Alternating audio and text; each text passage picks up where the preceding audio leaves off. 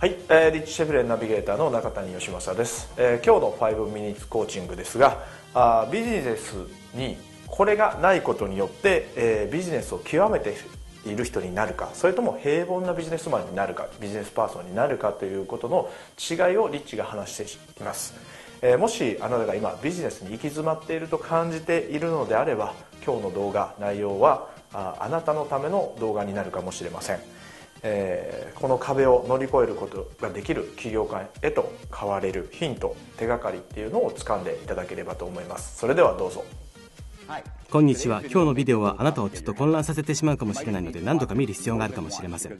このビデオをちらっと見るだけでも今日私がお話しするポイントが文字通り全てを変えるということをお分かりいただけると思います。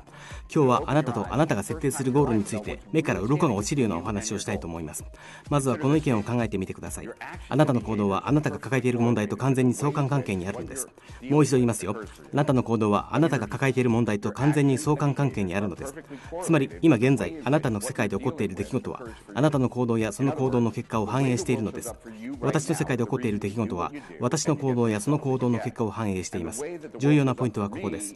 ある起業家は他の起業家に比べていい結果を出し続けています。同じ行動をとっても同じ結果には決してならないからです。私たちは皆違った人生経験をしていますよね。私たちは皆それぞれの小さい世界で生きているのです。このことについて例を挙げてみましょう。あるエスキモーの部族は50種類以上の雪という言葉があると聞いたことがありますか？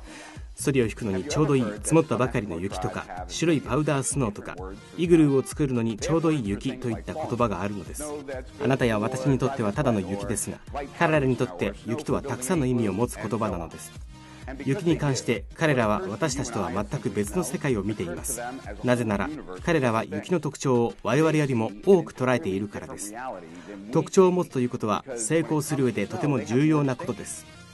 もしあなたが何の特徴もないビジネスをしようとしているのならあなたの世界にはチャンスは全くありません。これがビジネスを極めている人とそうでない人の違いなのです。さあ先ほどの意見に話を戻しましょう。あなたの行動はあなたが抱えている問題と完全に相関関係にあります。そしてあなたの世界で何が起こるかはあなたのその特徴が決め手になるのです。特徴をつかむことによってあなたは失敗し行き詰まっている起業家から壁を常に乗り越えることができる起業家へと変わることができるのです。いいですか？あなたの人生やビジネスにおいて現在出ている結果とあなたが望んでいる結果との間にある溝はあなたが持っていない特徴によって決まるのです。その溝を埋めるためにもっとやればいいもっと良くすればいい違うことをすればいいということではないのですなぜなら特徴がなければその溝を埋めるための選択肢を見つけることも難しくなるのです click on the link, close the gap, and it will take you to the details of my upcoming workshop where you'll get your missing distinction. それではまた別のビデオでお会いしましょう大きな利益とその向こう側へリッチ・シェフレンでしたはい、えー、いかがでしたでしょうか？あ他社と比べてあなたのビジネスの提案提案というのはですね見込み客にとって有意義なものになっているでしょうか？あなたのビジネスの特徴は何？っていう質問でしたね、えー、それがなければあなたが寝ずにですね一生懸命24時間体制365日働いてもですねなかなか平凡な結果しか求め、え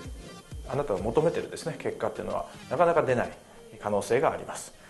例えばあるピザ屋さんがですね、えー、冬の寒い時ですね注文から1時間以上経って冷たくなったピザを届けてる時代があった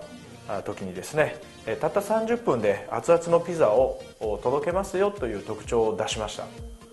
これ有名な話ですよね。でそういったあお客さんが受け入れてくれるような特徴というのをビジネスに取り入れていることによってですねえー、あなたのビジネスにレバレッジが効いてですねどんどんどんどん注文が入るようになるということです、